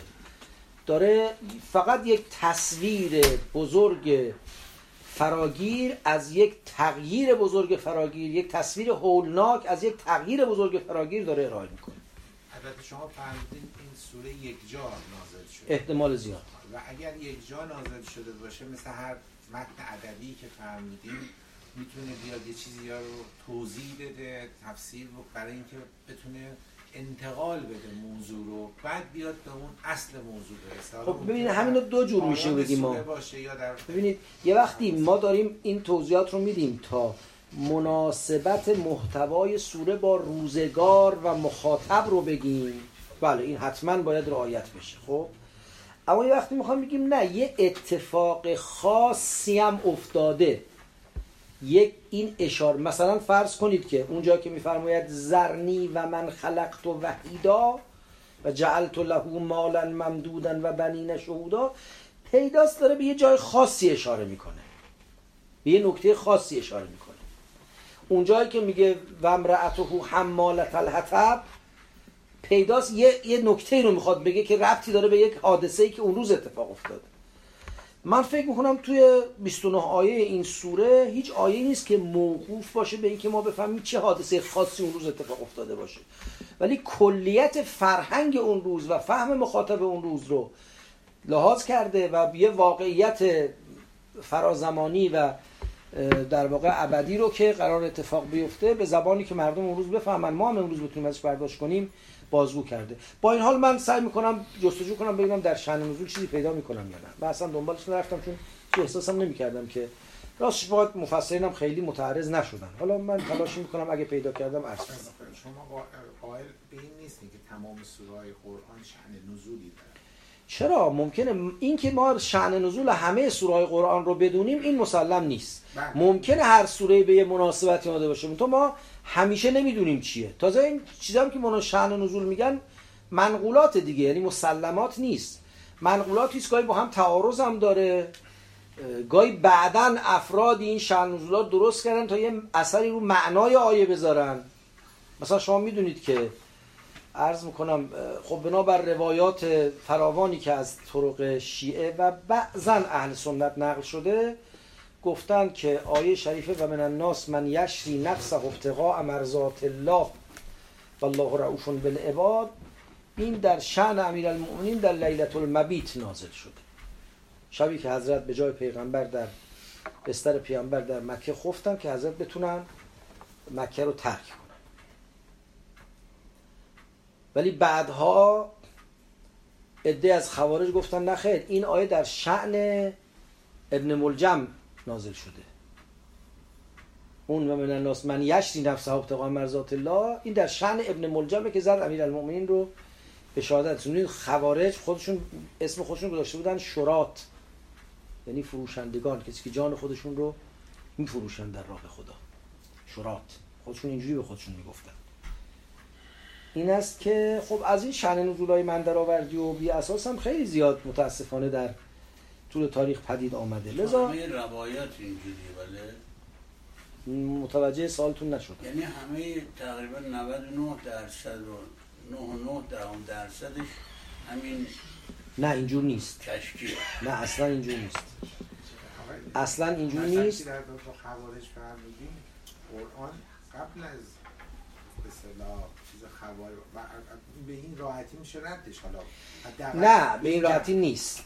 به این راحتی نیست میگن اشاره به آینده است. چون ما هم گاهی وقتا مثلا فرض کنید حالا شبیه این ما میگیم اون آیه‌ای که درباره شعیب آمده که بقیت الله خیر لکم ان کنتم تعلمون درباره مهدی موعوده. چطور؟ زمان شعیب راجع به مهدی موعود میشه حرف زد. اما. راجع به در زمان نزول قرآن راجع به سی سال بعدش نمیشه حرف زد. هستانه چه کاری ندارم. می‌خوام بگم شعن نزول باید معناش بفهمیم چیه. شعن نزول یه وقت معناش اینه که دقیقا چه اتفاقی افتاد که این آیه نازل شد. بعد آیا این آیه فقط ناظر به اون اتفاق بوده یا اون بهانه بوده برای بیان یه مطلب کلیتری. خیلی از این چیزهایی که ما بهش میگیم شعن نزول مفسرین میگن اینا از باب جریه از باب تطبیقه. مثلا فرض کنید ما توی روایات داریم که هر جا در قرآن گفته یا ایها الذین آمنو مرادش امیرالمومنین علیه السلامه. یعنی همین؟ ما رو هیچ که دیگه نیست؟ نه اینجور نیست.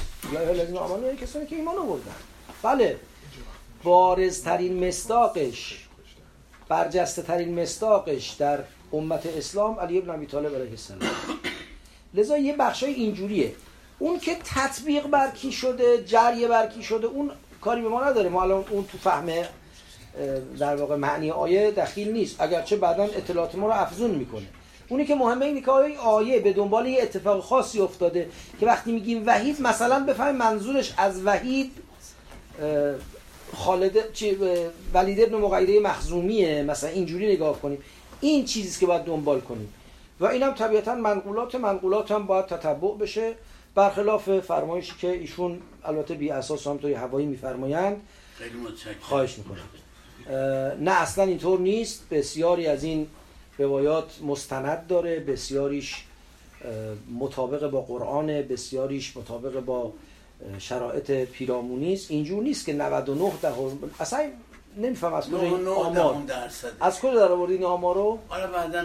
شما 99 تا روایت الان برای من بخون بعد یه همچی ادعایی من یه دونش هم نمی‌خوام بخونم. خب پس معلوم میشه که می‌خوام از روایت آزاد بکنم خیلی خوب. موفق. خانم خسروی. خیلی ممنون از صحبتاتون سوال من اینه که توی این روایتی که در واقع تفسیر شد ما همش مواجه بودیم با اینکه هنگامی که هنگامی که هنگامی که و اینا طبیعتا هر کسی می‌خواد اینو بخونه میره آیه‌ای که پیدا می‌کنه که بالاخره چی هنگامی که چی بله خب اون هنگامی که میاد می‌رسه به این- اینجا که علمت نفس ما ما احضرت. آیه 14 بعد می‌خوام بگم که آیا از اینها از این مجموعه غیر از این میشه برداشت کرد که چون من دارم در واقع مشابهش رو به فارسی می‌کنم چون سواد عربیم کمه. انگار که ما بگیم وقتی که اینطوری میشه اینطوری میشه اینطوری میشه. یعنی فقط می‌فهمیم که این اینا همزمانن. قبل از این یعنی که آدم بفهمه که چی حاضر کرده. ولی این که بیان تقسیم بکنن که این مال مثلا یوم انهدامه و این مال اینو چطوری پیدا می‌کنن؟ یعنی از چه مستنداتی؟ می‌خوام بگم هیچی بیشتر از این نمیشه شاید از این سوره تا اینجاش فهمید که اون زمانی که این مسائل اتفاق میفته آدم می‌فهمه که چی حاضر کرده. اطلاعات دیگه ای که این آیه میده از مثلا از احادیث روای، روایی اومده یا اینکه دلیل دیگه ای داره؟ عرض می‌کنم که من اول از شروع کرد به سوال یه برداشت دیگری کردم.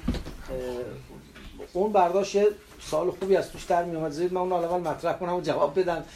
بعد دیدم منظور شما چیز دیگری است. اه، خب ما به لحاظ ادبی اینجا یک سری شرط داریم و یه جزا. بله یک و دو و سه و چهار و پنج و شیش و هفت و هشت و نه و ده و یازده و دوازده تا شرط داریم و یه جزا. یا دوازده تا ظرف داریم و یه مظروف هر کدوم می‌تونه با اون مظروف کنار هم باشه. خب بله. یه وقتی میگید که تا وقتی اون مظروف نیومده یا وقتی تا وقتی جزای شرط نیومده تا وقتی علمت نفسون معذرت نیومده همش داریم میگیم وقتی اینجوری شد اینجوری شد اینجوری شد. هم منتظریم که بعد خب وقتی این همه شد چی میشه؟ اما یه نکته رو عنایت کنید. ما تو باز زبان فارسی هم اینجوره تو عربی هم اینجوره شاید زبان دیگر هم همینطوره. و اون این که گاهی وقتا یه جزایی رو می‌خوایم بگیم ولی این تعدد شرطی که میاریم داره تصویر سازی می‌کنه فضا سازی می‌کنه. شما اگر بگید فردای قیامت هر کسی می‌داند که چه خبره. اینو بذارید کنار که بگید. وقتی خورشید در هم پیچیده میشه ستاره ها تاریک میشن کوه ها را میفتن اموال گرانبها رها میشن حیوانات رم می‌کنن دریاها سونامی میشه آدما دستبندی اصلا آدم مهیا میشه که وای چه اتفاق عظیمی داره میفته وقتی میگید که وقتی همه اینا داره اتفاق میفته علمت نفسون ما احضر هر که تازه اروز می‌فهمه که چیکار کرده خیلی معنای عمیق تری رو افاده می‌کنه. این نکته که من خودم برداشت کردم از سال شما ولی زارن سال شما این نبود. شما میفرمایید این سیاق رو که نگاه می‌کنیم دوازده تا شرط داریم و یه جزا. چطور تقسیم بندیش می‌کنید؟ به اینکه احوال یوم انهدام یوم فلانه نه تو این سیاق دستبندی نکرده. اصلا هیچ وقت قرآن دستبندی نمی‌کنه. یه نکته به شما عرض کنم. اینو قبلا فکر کنم به مناسبتی عرض کردم. شما یک پارک زیبایی رو که شهرداری ایجاد کرده مقایسه کنید با یه جنگل طبیعی. پارک درختاش همه ردیف کاشته شده توش خیابون بندی شده آب نما داره فواره داره حوز داره. حاشیه درختها بوتهای کوچیک جایش چمنه. عرض می‌کنم امنیت داره دستشویی داره. اگه ایران باشه نمازخونه داره بوفه داره زمین بازی داره زمین میز تنیس. داره. خیلی همه چیز طراحی شده و قشنگ و عالی.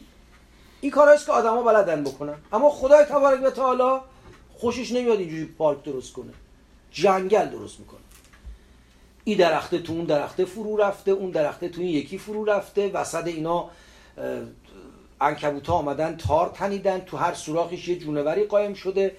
بلوتش نمی‌دونم توی کاجش فرو رفته. زمینش چجوری؟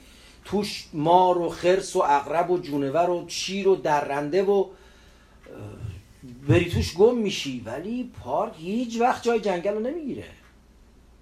هیچ پارکی. نه فقط به لحاظ وسعت اصلا یه کاری که جنگل توی اکوسیستم عالم می‌کنه توی طبیعت زمین می‌کنه از هیچ پارکی بر نمیاد. پارکی عروسک بازی ما در کنار جنگل ها انجام میدیم خب؟ همین نسبت تو بیان انسانی و بیان الهی هم هست. بیان الهی مثل جنگله. یعنی گویی طبیعتی است که به قالب کلام در آمده. طبیعتی است که در واقع در الفاظ ریخته شده.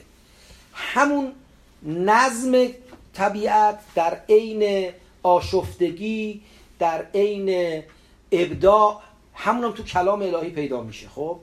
اون جایی که کلام خیلی شسته و رفته و مقدمه و مؤخره و مسجع و متنتن و هر چی سر جاش قرار گرفته پای آدم اونجا بیشتر وسط هست خب؟ بنابراین اصلا باید توقع داشته باشیم که آیه شریفه بگه که ای مؤمنان ای انسان ها ای مخاطبان من در حوادثی که به عنوان قیامت پیش میاد ما دو مرحله داریم. مرحله اول مرحله انهدام است. در این مرحله اول خورشید اینجور میشه بعد ستاره ها اینجور میشن بعد زمین اینجور میشه بعد هوا اونجور میشه. اصلا اینا نیست. یه تابلو داره می‌کشه که تو تو این تابلو به خودت بیایی. یکی از آسمون میگه یکی از زمین میگه یکی از اموال میگه یکی از جانها میگه می‌خواد منو حواسمو جمع کنه می‌خواد منو بیدار کنه. اصلا قصه این نیست که می‌خواد طبق یه نظمی بگه. این که تازه آیات مکیست که توش داره فقط شلاق می‌زنه به ذهن بشر داره هشدار میده فقط داره بیدار باش می‌زنه. حتی تو آیات مدنی که داره قانون می‌نویسه داره ثبت اسناد تعیین می‌کنه اونجا هم گاهی وقتا رفت و آمد آیات. تناسب آیات متفاوت با اونیست که انسان ها معمولا در ثبت نویسیش انجام میدن. البته هرچی به سمت آیات مدنی میایم هی جنبه در واقع سازمان یافته بیشتری پیدا می‌کنه آیات. ولی در عین حال هیچ وقت به شکل قانون اساسی در نمیاد. شما هر قانون قراردادی که بین دو تا آدم می نویسید در این قرارداد فیما بین فلانی و بهمانی است که از این به پس به این میگیم مثلا فروشنده به این میگیم خریدار ملک ملک مورد خرید فروش فلانجاست به آدرس فلان خیلی شست رفته همه چیز توضیح داد. اصلا قرار نیست اینجوری باشه. اصلا قرار نیست این کتاب کتاب بیدار کردنه. کتاب برانگیختنه. لذا طبیعی که اون دستبندی توش نمیاد. حالا ما اون دستبندی رو از کجا میاریم؟ اولا از فهم خود آیات. من دارم میگم شما این دو تا آیه از شمس و کبرت و از نجوم کدرت رو مقایسه کنید با آیه از الموعودت و سئلت و از صحف و نشرت. دو جور چیزه اصلا. یکیش به هم ریختن نظام موجوده. یکیش برقرار شدن شرایط جدیده. این خودش داره میگه این تقسیم بندی ما می‌کنیم. ما این درخت رو داریم ردیف می‌کنیم جدول کشی می‌کنیم بینش. با ذهن خودمون. با فهم خودمون. ضمن این که در آیات دیگری هم قرائن و شواهدی داریم که به ما اجازه تقسیم بندی رو میده. مثل اینکه در آیات دیگری میگن زمین عوض میشه نظام عوض میشه نمی‌دونم همه چی به هم میریزه همه چی نو میشه به تعابیر مختلفی که حالا انشالله بهشون خواهیم رسید و در جای خودش عرض خواهیم کرد دو تا سوال داشتم یکی در رابطه با اینکه فرمودین مثلا یه سری از این آیات در رابطه با انهدام زمین و دگرگون شدنش داره توضیح میده یه سری در رابطه با مثل برپایی اون صحنه قیامت آیا هیچ آیه دیگه در قرآن یا روایاتی هست مبنی بر اینکه این اتفاقاتی که بر انهدام زمین میفته با اون صحنه برقراری مشهد چه گپی بینشون هست؟ یا آیا واقعا تو همون صحنه انهدام قرار همونجا این قیامت برقرار بشه یا یه دنیای دیگه یه در واقع مثلا اینجا دیگه منحدر شد اصلا از بین میره جای دیگه اون انسان ها برانگیخته میشن که اون صحنه قیامت در واقع اونجا قرار برقرار بشه. حالا این بفرمایید نه بفرمایید بعد دو تا جا حالا ممکنه لزوما در با تفسیر این سوره نباشه ولی خب ما روایات داریم که زمین هیچ وقت از حجت خدا خالی نمیمونه. و قطعا حضرت ولی اصلا وقتی ظهور بکنن. خب یه سنواتی رو می‌فهمم که ایشون حکومت می‌کنن و به اصطلاح زمان حکومت ایشون هست. آیا این اتفاقات قرار نمودن بعد از به اصطلاح شهادت یا فوت ایشون تمام اتفاق بیفته یعنی بعد ایشون دیگه قطعا باید آخرین نفری باشن که از دنیا میرن. نمی‌دونم حالا حالا اون مسئله رجعت و اینا مثلا بعدشون حالا اینا شاید تو تفسیر خیلی جاش نباشه بخوام مطرح کنیم بعد از مثلا فوت ایشون قرار این انهدامات و این مثلا دگرگونی زمین پیش بیاد. به چه نحو هستش؟ اما در پاسخ سال اول تو ارز کنم که اگه فقط به قرآن نگاه کنیم یعنی سراغ تفاسیر نریم نه تفاسیر روایی نه تفاسیر تحلیلی. این که به حال یه مرحله انهدام داریم یه ویرانی داریم و یک مرحله تجدید بنا و زنده شدن و احیا داریم اینو میشه فهمید. اما اینکه آیا بین اینا فاصله زمانی وجود داره به روشنی معلوم نیست. اینکه آیا هر کدوم از اینا چقدر خودش طول می‌کشه؟ آیا مثلا در یه نصف روز همه عالم به هم میریزه یا یه اتفاقی است که ممکنه تا ده قرن انجام بشه. اینا روشن نیست. هیچ اینا رو به نظرم از آیات نمیشه فهمید. فقط این نمیشه فهمید که این نظم موجود این عالم موجود به هم میریزه و یه بساط جدیدی برپا میشه. حتی اینکه اون بساط جدید آیا جای دیگری برپا میشه یا همینجا برپا میشه مورد اختلافه. اینکه اون بساط الان موجوده و بعد ما از اون خبردار میشیم یا بعدا به وجود میاد مورد اختلافه. بعضی از آیات اشاره می‌کنه استفاده می‌کنن ولی تصریحی و تنسیسی وجود نداره. خب؟ چون اصلا در مقام این نیست. یعنی مسئله قرآن این نیست که بین مرحله انهدام و مرحله بازسازی چقدر طول می‌کشه. مسئله قرآنه که آه حواست باشه. این این بساط به هم میریزه. به فکر اون روزت هم باش.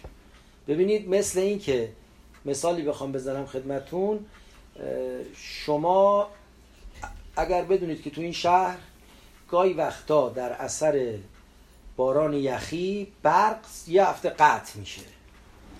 خب برای اون روز دید هیزومی هم گوشه پارکینگ نگه میداری که برق قطع شد لاقل یه هیزومی روشن کنید سرما نخوری ها؟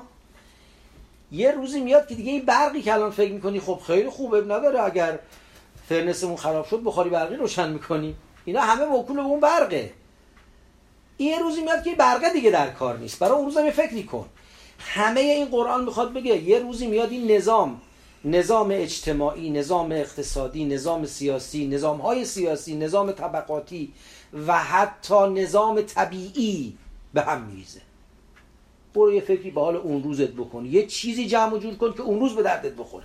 لذا اگه ما باشیم و آیات به زرس قاطع نمیشه گفت که ترتیب دقیقش چیه؟ کدوم مقدمه؟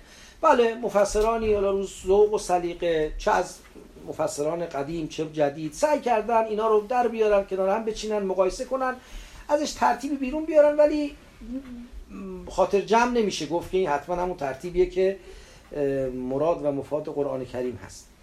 اما توی روایتگاه اینا توضیح داده شده. تو بعضی روایات با جزئیات بیشتر تو بعضی روایات با جزئیات کمتر که به نظر میاد هر جایی که جزئیات بیشتر و دقیقتر و مفصلتره احتمال وضع بیشتر اتفاقا. چون با فلسفه و هدف آیه یه قدری ناسازگار میشه. یعنی امامم متصدی اینکه کاتالوگ قیامت دست ما بده یا نمی‌دونم یه تور قیامت برای ما بذاره نیست. بنابراین به نظر میاد اون جایش که دیگه خیلی تو تفصیل و جزئیات میره اونجا هم سرکله احتمالات وضع و دست و اینا پیدا میشه. لذا لاقل من نمی‌دونم میشه جواب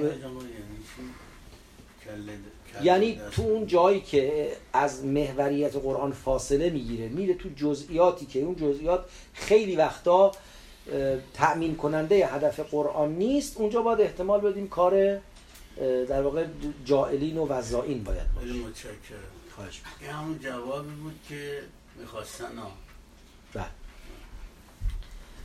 عرض می‌کنم که و اما راجع به سال دومتون باز حدس میشه زد. یعنی اتفاقا بر همون اساس همون مستنداتی که شما گفتید.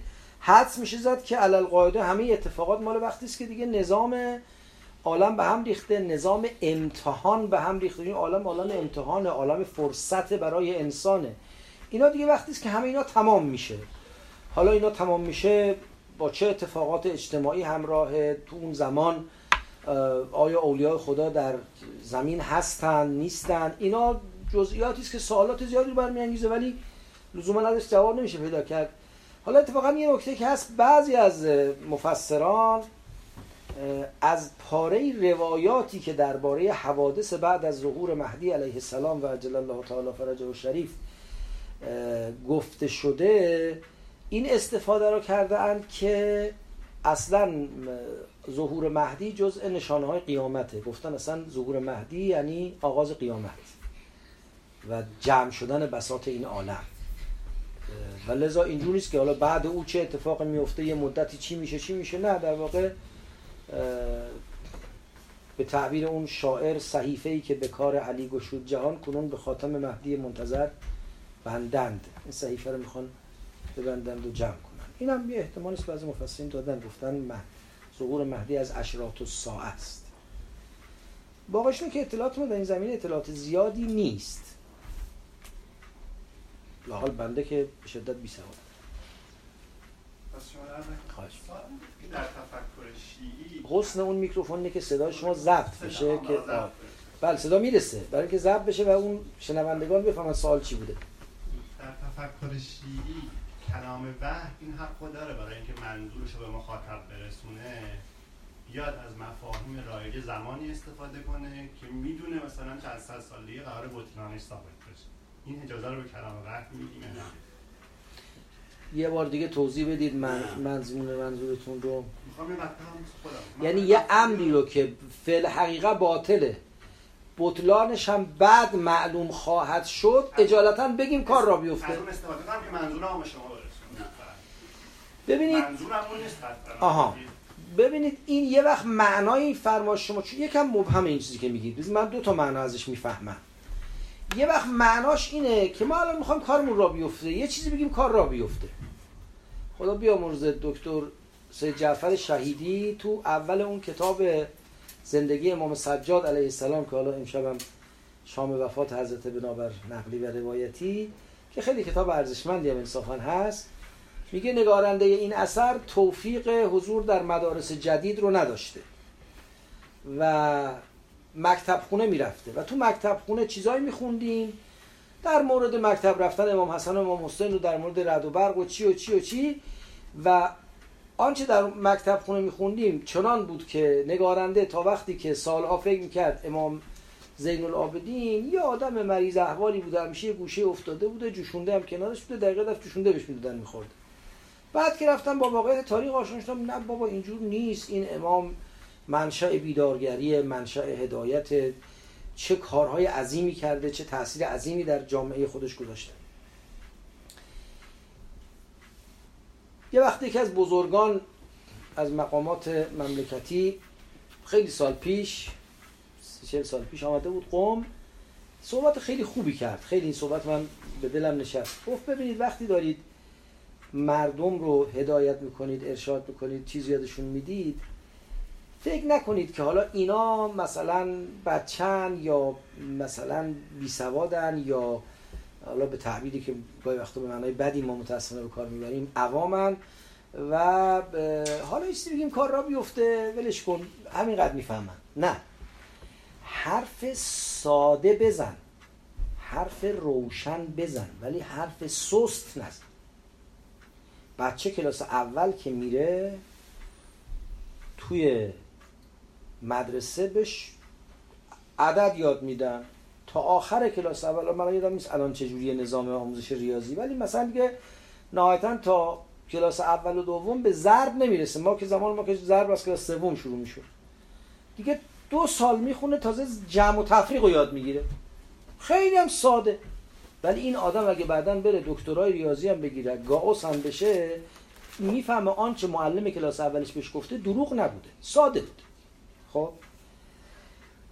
این مبنا حتما مورد تاکید هدایت دینی هم هست. اگه آلمان اینو میگن اگه ما باید اینو بفهمیم حتما این این چیزی که اصرار هم روش دارن تو روایات آمده تو خود قرآن آمده که خدا غیر حق نمیگه.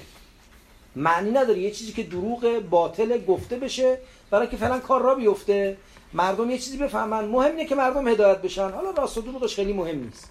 اصلا این اتفاق نمیفته. این شد اما استفاده از مجاز و استعاره یک امر طبیعی است در زبان. در زبان پیشینیان بوده. تو همه زبان ها هست از استعاره و مجاز و کنایه و اینا تو مثل و امثال اینا تو همه زبان ها استفاده میشه. و قرآن کتابی است که به زبان انسانی نازل شده. درسته که نویسندش خداست که حی لا یموت خودش هم زبان مادری نداره اصلا مادر نداره که زبان مادری داشته باشه. ولی چون داشته با ما آدما حرف می‌زده به زبان آدمیزاد حرف زده. و چون به زبان زبان آدمیزاد حرف زده توش کنایه استعاره از این چیزا راه پیدا کرده. بنابراین اگه اینجوری نگاش کنیم بله ممکنه یه نکته رو گفته باشه. مثلا قرآن میفرماید انه لا تعمل ابصار. انه یا انه لا تعمل ابصار. ولکن تعمل قلوب التي فی الصدور. چشاشون کور نیست. دلهایی که تو سینه دارن کوره.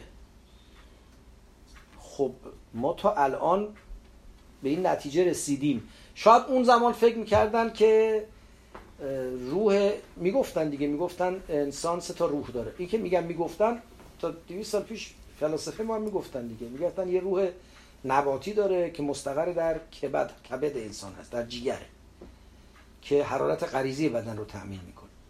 یه روح حیوانی داره که مستقر در قلب یه قوه عاقله یا روح انسانی داره که مستقر در دماغ در مغز. مثلا فکر می‌کردم که خب اون منشأ عواطف احساسات قلب دیدید وقتی قصت می‌گیره دلت میتپه میترسی زیادتر میتپه نمی‌دونم میلرزی اتفاقاتی میفته ممکن بود اینجوری فکر کنم که واقعا این عضو سنوبری که در سینه ماست قلوب و لطیف صدور که قلب و دو سینه است این منشأ فهم و بصیرته دل می‌فهمه مثلا. ما حالا می‌فهمیم چیزی که باش پیش می‌گفتیم دل اونم تو دستگاه آگاهی ماست. لاعقل ربطی به قلبی که تو سینه هست نداره. البته ممکن است بعد مدتی بفهمیم نه اتفاقا رفتم به قلب تو سینه داره ما حواسمون نبوده. چه می‌دونم شاید هم فهمیدیم بعدم حالا تا الانش که داریم خیال می‌کنیم که رفتی به این تیکه گوشت سنوبری داخل سینه نداره. پس چرا قرآن گفته تعمل قلوب و لطیف صدور که به زمان مردم حرف زده. مردم میگن قرآن ندیدم خوشتر از شعر تو حافظ به قرآنی که در سینه داری. قرآن میگن جاش تو سینه است. دلت تو سینه است. فهم تو دلته. عشق تو دلته. به زبان متعارف حرف زده. این استعاره است. این مجاز اشکالی نداره. این خلافگویی نیست. بنابراین به این معنا که از استعاره و مجاز و در واقع بیان متعارف انسانی استفاده کنه بله این اتفاق میفته اما به این معنا که یه چیزی رو اجالتا بگیم کار را بیفته راست و دروغ شما برامون مهم نباشه ابدا هم چیزی تو قرآن و در کتاب هدایت الهی نیست